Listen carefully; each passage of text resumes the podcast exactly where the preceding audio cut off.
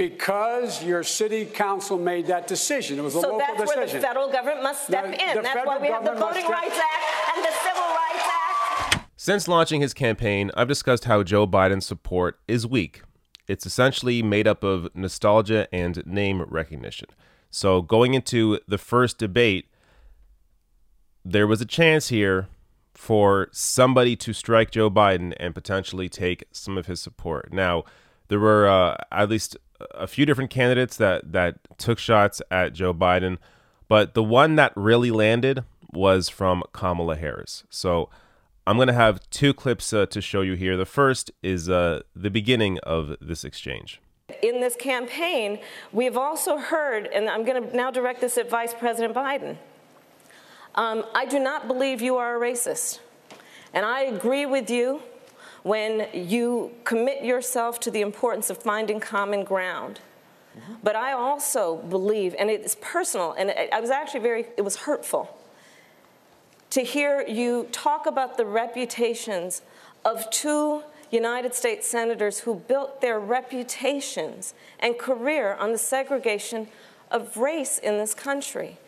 And it was not only that, but you also worked with them to oppose busing. And, you know, there was a little girl in California who was part of the second class to integrate her public schools. And she was bused to school every day. And that little girl was me. So I will tell you that on this subject, it cannot be an intellectual debate among Democrats. We have to take it seriously. We have to act swiftly. As Attorney General of California, I was very proud to put in place a, a requirement that all my special agents would wear body cameras and keep those cameras on. Senator Harris, thank you. All right. Now, this is just the first half of the exchange. I thought Kamala Harris did a fantastic job here, but the second half is more devastating for Joe Biden. But before I get there, let's first off uh, recognize the risk that Kamala Harris took here. So she could have sort of sat back, maybe even tried to buddy up with Joe Biden, maybe even try to be his VP potentially. But instead, she decided to attack. She realized that Joe Biden's support is weak, that his support continues dropping in the polls. There is no reason to try to buddy up with him when it's very likely that Joe Biden is not going to last that much longer. So she dealt the fatal blow. And actually, the fatal blow comes in the next clip. But um, Kamala Harris here. So look, she did a great job going after Joe Biden. But if you are more educated on her record, you wouldn't fall for this as much as most people are. So, as this tweet points out, fact check. Kamala Harris, who just said, quote, we have to have body cameras and they have to keep them on, opposed statewide police officer body cameras just a few years ago. What changed? So, this is the issue when you have moderators that are not educated on these candidates' records, or even look, we could put this up to other candidates on stage and their unwillingness to either know her record uh, eh, or just their fear of going after Kamala Harris. But she has weaknesses, and it wasn't exploited here. That nobody else, the, the moderators didn't ask her one tough question about her record.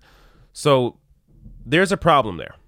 Kamala Harris, I think, clearly won this debate in terms of the way the public will perceive this debate. I think she will gain the most out of anybody on that stage.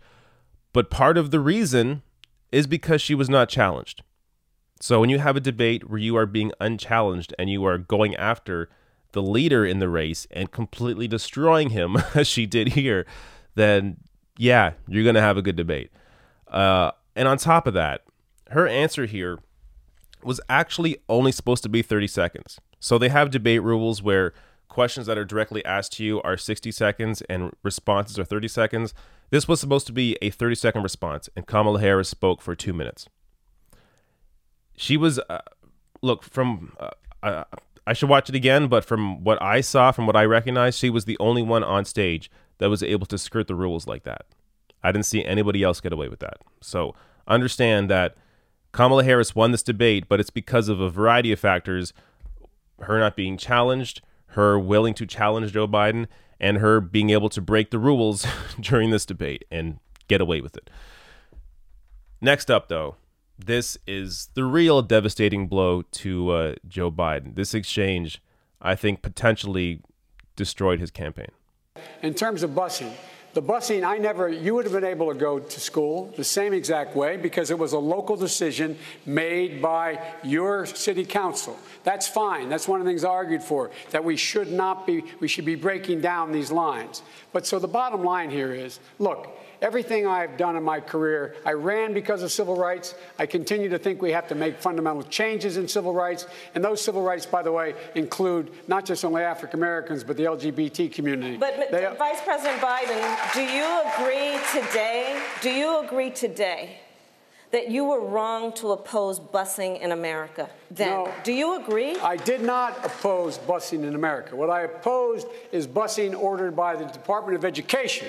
That's what I opposed. Well, I there was a failure of, of states to, to integrate no, public schools in America. I was part of the, the second class to integrate Berkeley, California public schools almost two decades after Brown v. Board of Education. Because your city council made that decision. It was a so local decision. So that's where the federal government must step the, in. The that's why we have the Voting Rights Act and the Civil Rights Act.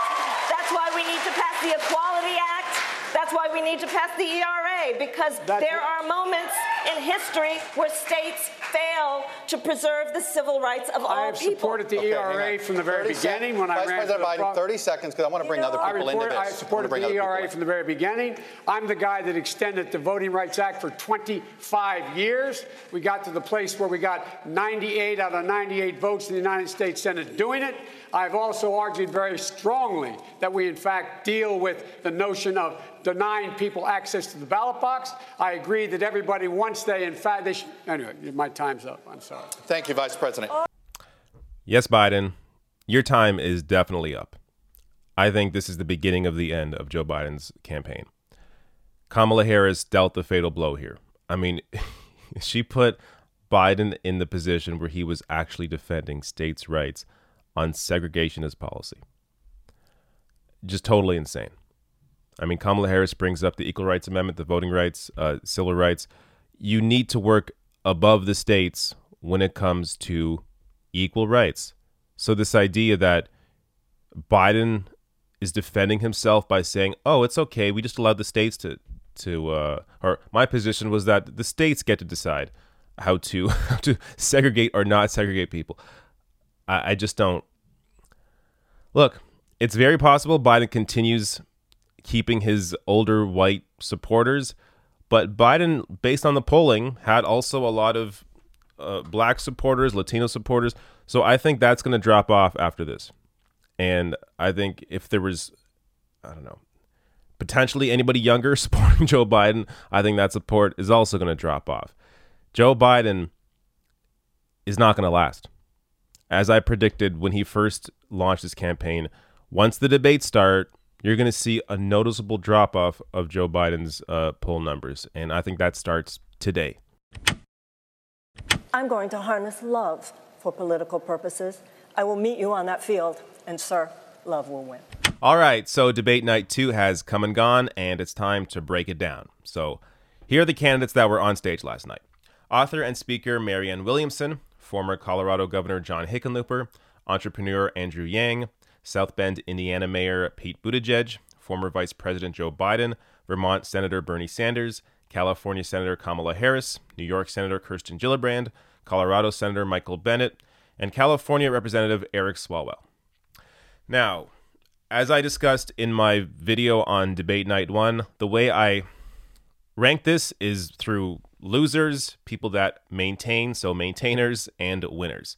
Now, the way I judge that is based on how I think the general public will receive them. So if I think their performance hurt them, then I think they're going to be in the loser column. If I think it didn't hurt or help them, then they're going to be in the maintainers column. If I think that this uh, debate helped them, then they're going to be in the winners column. So let's get started. The losers. The biggest loser, I think, was obvious to me. I mean, I, there are a lot of losers. I'm looking at the list right now. But let's start with uh, the one that was utterly wrecked by Kamala Harris, Joe Biden. So, Joe Biden actually, I thought, started off a lot stronger than I thought he would. And I was a little bit worried in the first uh, 10 or 20 minutes or so. Uh, there was even a moment where uh, Eric Swalwell tried to go after Biden, talking about how it's time to pass the torch to the younger generation.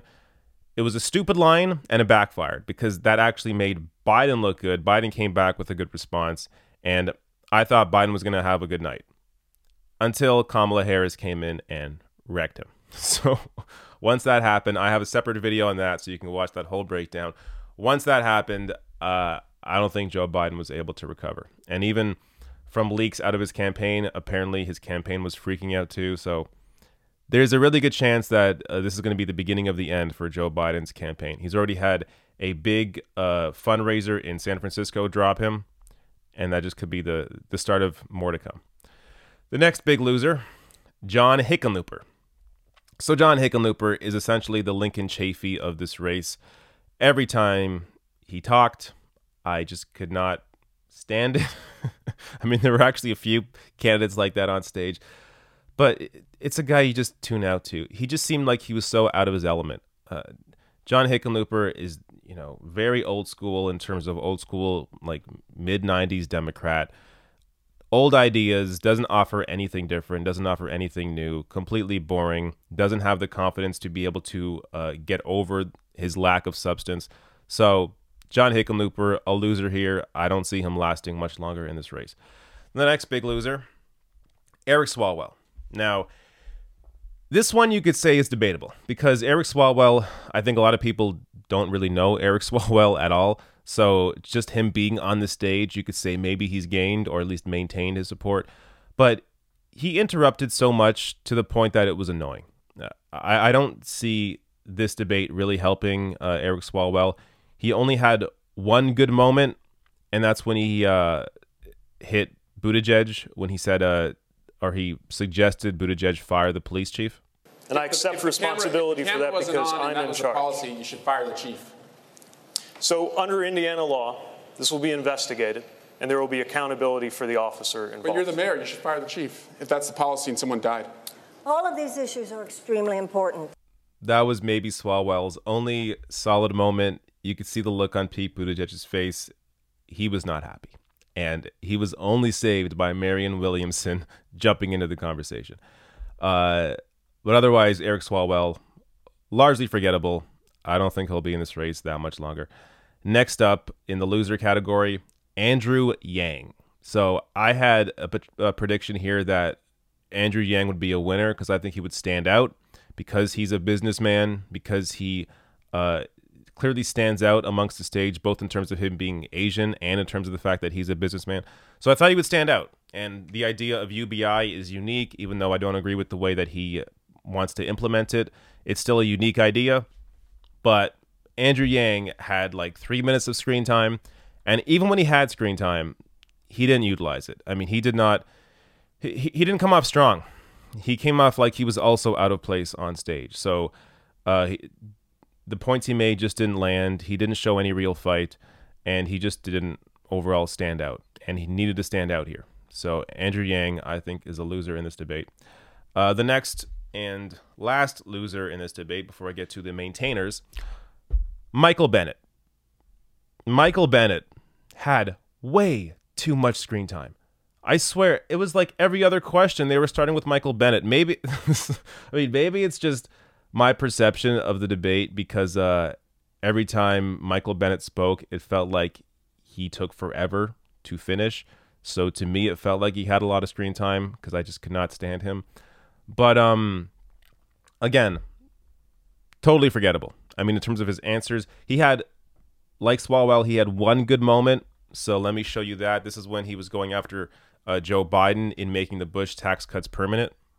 Sometimes you do have to beat him, but but the deal that he talked about with Mitch McConnell was a complete victory for the Tea Party. It extended the Bush tax cuts permanently. The Democratic Party had been running against that for 10 years. We lost that economic argument because that deal extended almost all those Bush tax cuts permanently and put in place the mindless cuts Okay. that we still are dealing with today that are called the sequester. That was a great deal for Mitch McConnell. It was a oh, terrible deal for America. Thank you, Senator. So that was a shockingly good moment. But as you can tell from that clip, it almost looked like Michael Bennet was drunk the entire time. It's likely that's just how he speaks. So I don't want to, you know, harp on that too much if that's just who he is. Uh, but that's how it came off to me. He just, uh, it seemed kind of awkward. Uh, he didn't really stand out. Doesn't have plans that stand out. Doesn't really offer much of anything, at least anything different than anybody else does. Again, Michael Bennet is somebody I don't know why he's in this race, but I am glad that he landed that uh, that line there on uh, on Joe Biden. All right, so those were the losers. Let's get to the maintainers. Now, this one is super debatable. I feel like a lot of you will say, What are you doing? She was a loser. But Marianne Williamson, I think, is a maintainer. I don't think she lost or gained here. I think she just maintained. So, Marianne Williamson uh, was the only candidate on stage to mention reparations, which I think uh, helped her. Uh, she is, of course, a spiritual uh, advisor to Oprah Winfrey. So, she's unique, very unique, uh, which I think helped her in, in, in many ways. I mean, her answers uh, were very different than most of the other candidates on stage for good or bad. I mean, you could you could attack her on uh, and just say she's kooky, whatever. Why is she here?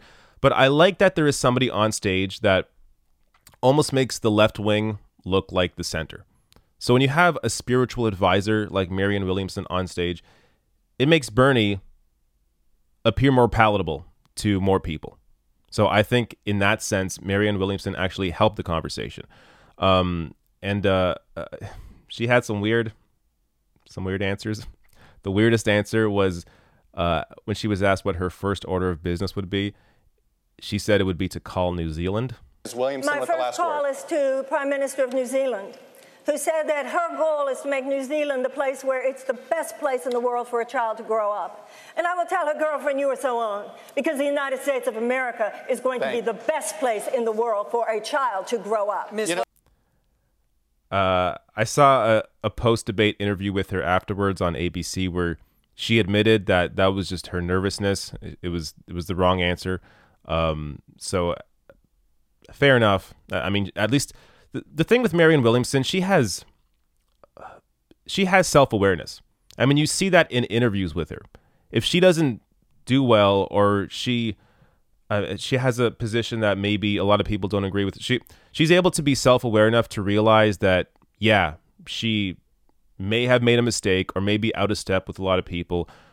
And I think that's a strong quality to have. A lot more politicians need to have self awareness. Most don't.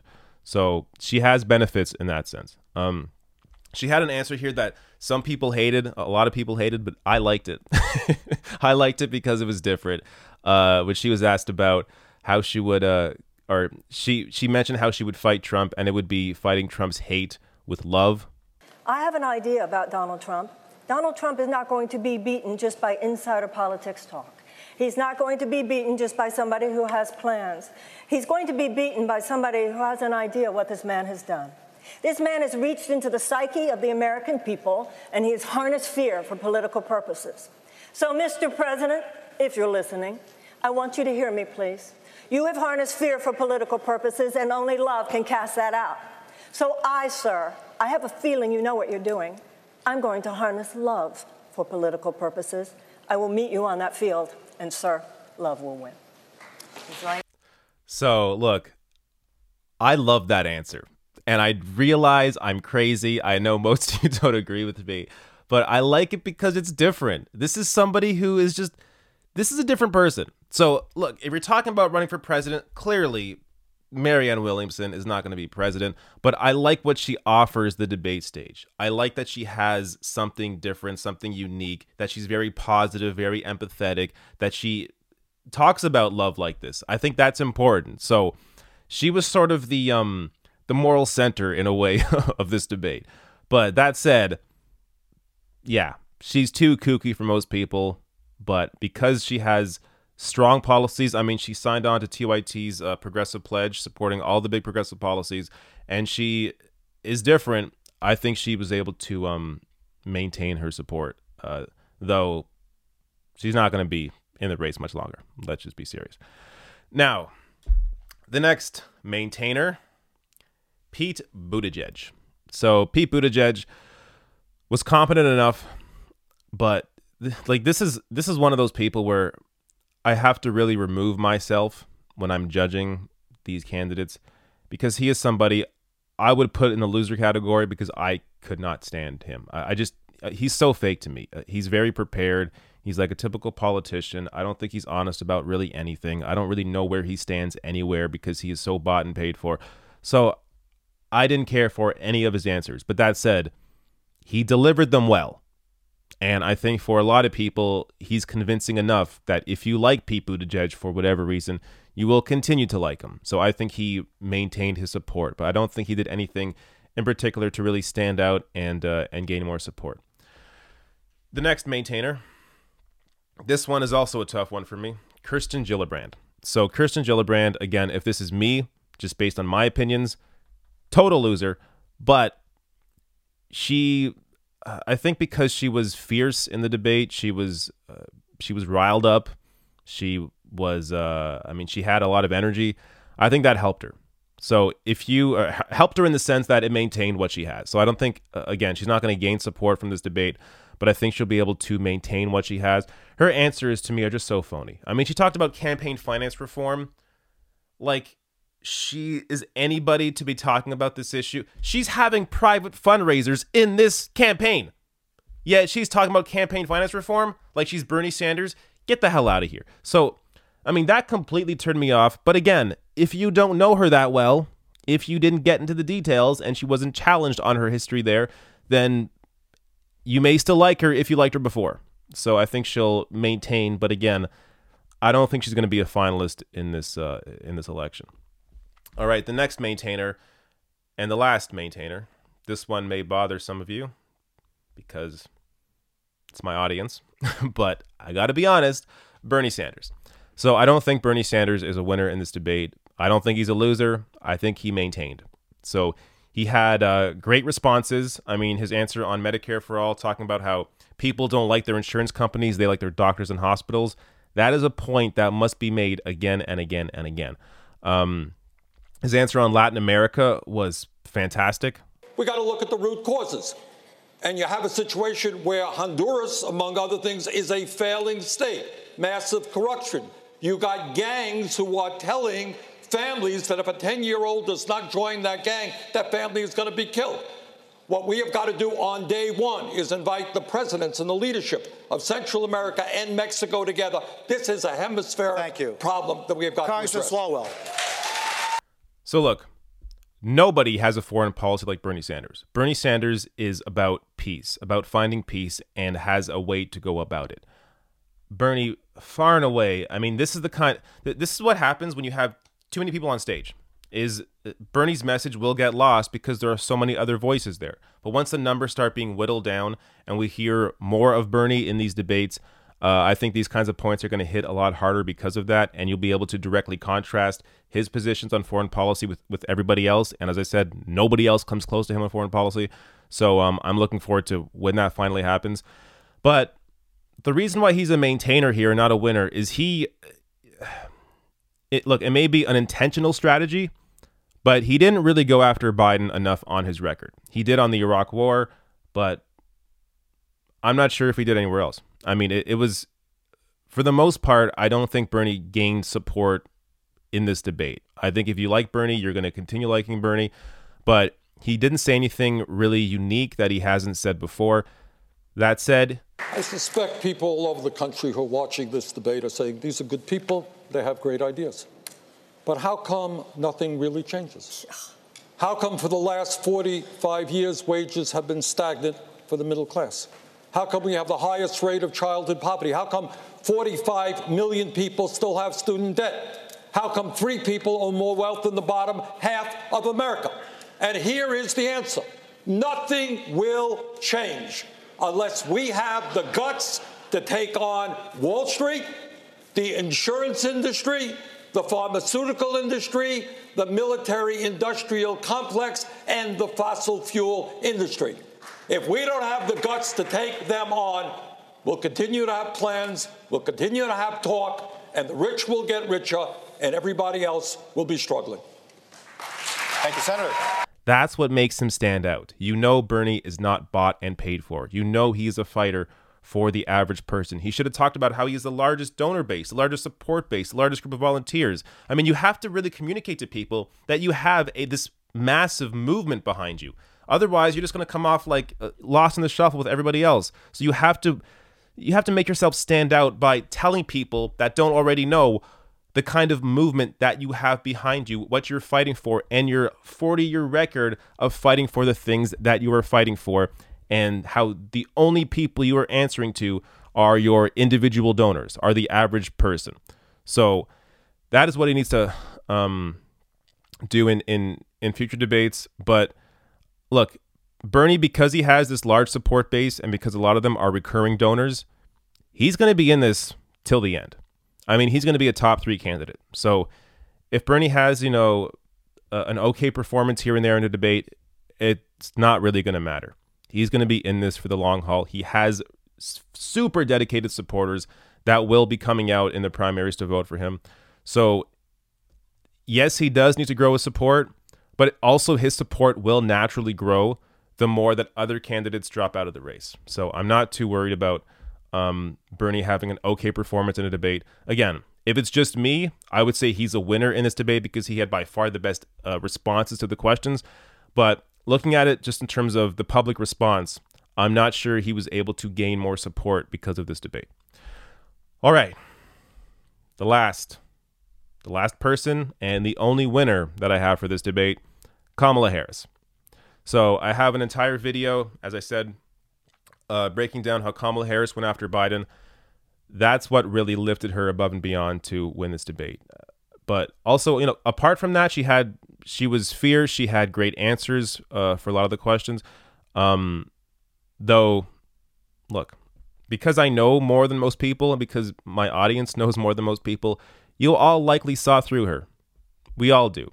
But for the average person, her performance here definitely helped her. I mean, she will absolutely see a gain in the polls after this debate because of how strong she was in this debate. But as I said in the previous video, she wasn't challenged at all by the moderators or anybody else on stage on her history. So when you have someone like it's it's easy to have a winner or it's easy to be the winner if nobody's going after you and your horrible record. And on top of that, if you're willing, as Kamala Harris was willing to go after the leader in the race and take him down, as she did. So, look, you have to give Kamala Harris uh, Kamala Harris serious credit for going after Biden and for for performing as well as she did. But you also, if you like Kamala Harris, you have to be honest. She was not criticized on her record, and from what I saw, she was able to skirt the rules more than anybody else. So, in that exchange with Joe Biden, it was supposed to be a 30 second response, and she spoke for two minutes. I didn't see anybody else on stage get the kind of um, super fair treatment that Kamala Harris did uh, when it came to the rules. Everybody else was interrupted if they went over their time. Kamala Harris was not. So, again, when you have a, a different set of rules, when you're willing to go after Biden, and when nobody's willing to actually take you uh, or go after you on your uh, former history or on your history, then you're going to do well. And Kamala Harris, by far, I think, uh, came out as the obvious winner here. And as I said, will absolutely gain support from this debate.